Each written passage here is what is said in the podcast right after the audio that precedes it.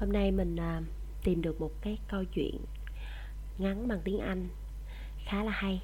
Mình sẽ đọc cái câu chuyện này để mình luyện giọng luôn. Lâu quá rồi không có đọc tiếng Anh. When a vampire visits a happy young couple, will true love save their lives? Okay, let's start. David and Emma looked at each other across the table. The young couple were happy. The food was delicious. The light from the candles was soft and the music was perfect. David looked at Emma's beautiful smile. All the pain in his last breakup disappeared. All his doubts and fears about love had gone. His hand reached out and touched hers. I want to ask you something. David searched her eyes. Could she guess what was coming? Her smile made him feel brave. She held his hand. Don't worry. Whatever it is, I'll probably say yes. He felt so excited. He was about to ask the most important question of his life. From the corner of the restaurant, a strange man watched them. He sat very still at his table. He held a menu, but he wasn't reading it. Instead, his cold eyes looked only at the young couple. Back at the table, David suddenly felt nervous. "Excuse me," he said to Emma. He pushed his chair back and went to the toilet. As he looked in the mirror, he told himself, "Come on, David, come on. You can do this. Mate, she's crazy about you." Feeling ready, he went out of the bathroom. He almost walked into the extremely tall man who was waiting by the door. The man's eyes were a cold, bright blue. His face was pale, with a sharp, pointed nose and thin, pale lips. "Oh, sorry," said David. "Which one?" the man hissed. He spoke with a strong and strange accent. David had never heard that accent before. For a moment, David was confused. Then he realized what the other man meant. "Oh, this one," said David helpfully. "This is the men's toilet." David went back into the restaurant. He reached for the ring in a box in his pocket. It was time to ask her. The taxi ride home was wonderful. The happy couple discussed their future life together. They shared their sweet feelings about each other. "The night I asked you to marry me," said David. "The night I say yes," replied Emma. "Just think, our whole lives together. Sharing, caring," he began. "Loving, giving," Emma finished his sentence. They smiled at each other in loving excitement. "You are so wonderful," said David. "And you're absolutely beautiful," said Emma. "I've never met someone so lovely and kind. I'm so happy I could sing." They entered the block of flats holding hands. A tall man watched them from the shadows. "Which one?" he asked himself. He watched the building. He was waiting for a light to come on to show him which flat was theirs. 1 minute passed. 2. There it was.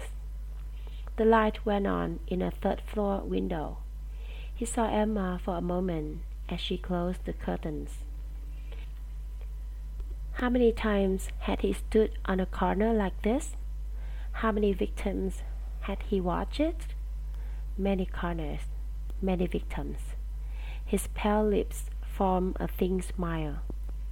He moved out of the shadows to the door and pressed the button for every flat. The vampire was always pleased when people lived in flats. Sooner or later, someone always let you in. silly humans. They thought you were someone's pizza delivery. It was a kind of invitation, and that was all he needed to enter a home. He climbed the stairs to the third floor and walked down the hall. He didn't make a sound. He could hear the young couple laughing and talking. He put his ear against the door. He could hear what they were saying, and he was happy. Young love makes the sweetest blood. It was so full of life and energy.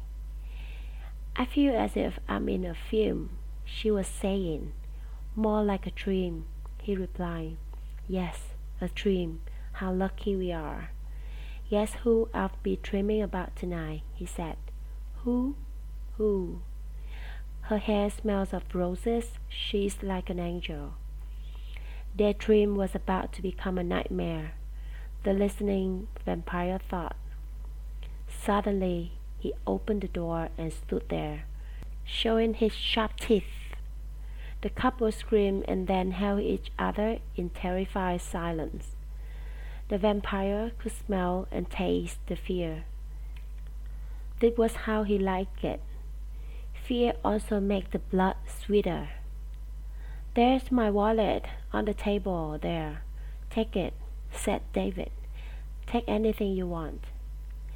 "I will take anything I want," the vampire replied.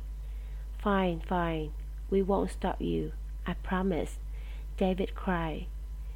"You won't stop me, I promise," replied the vampire. The light shone on the sharp teeth. A terrible thought came to David and Emma at the same time. "Look at his teeth. Is he a vampire?" "Which one?" the vampire hissed. "It can be only one."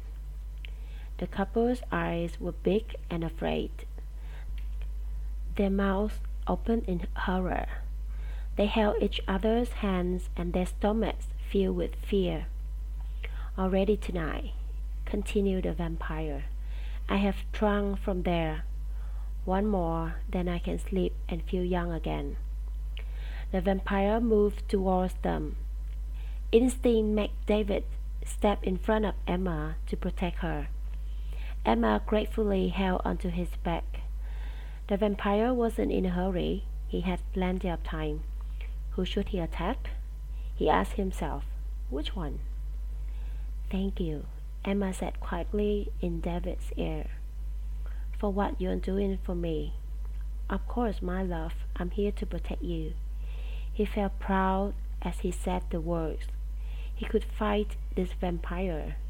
All he needed was a piece of wood or something to push through the heart. He looked around for something. "You're so brave to offer yourself," continued Emma. "Sorry?" asked David. "What are you talking about?" "Oh," said Emma, "I just thought that with your love for me and everything." David and the vampire looked at each other.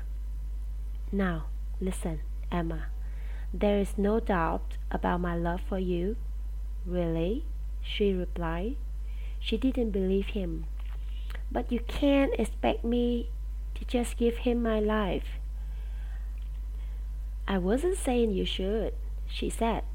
"It's just one of our options, that's all." "Well, think of another one," he shouted. "Why don't you offer yourself to him to save me?" The atmosphere in the room had suddenly turned ugly.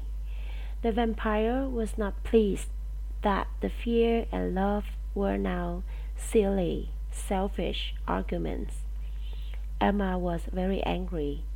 "I hope you're joking. Let's see how strong your love is." "What a horrible man. What about a woman I was planning to marry? Offering me to a vampire like a bone to a dog." "You said my hair smelled of roses," she cried. All right, relax. David was a little embarrassed to be having this argument in front of a stranger. "I'm an angel, you said," she carried on shouting. "Must drink," shouted the vampire angrily as he came even closer. He wanted to make a quick kill. Then he could get away from these terrible people as soon as possible. His eyes opened wider and his teeth were bared. "Which one?" "Her!" David pointed at his future wife. "Him! Him!" screamed Emma in anger. "Please, him!" The vampire approached David. "She's younger, sweeter," said David. The vampire turned to Emma. "He's bigger. There's more of him," she pointed at David. Suddenly, the vampire felt tired. He had been killing for many centuries. Listening to them was depressing. How could he feel good by drinking the blood of either of these disgusting creatures? He looked down at their terrified faces and shouted, "Bad blood!" And with that, he disappeared into the night air and left Emma and David alone together as they had promised for the rest of their life.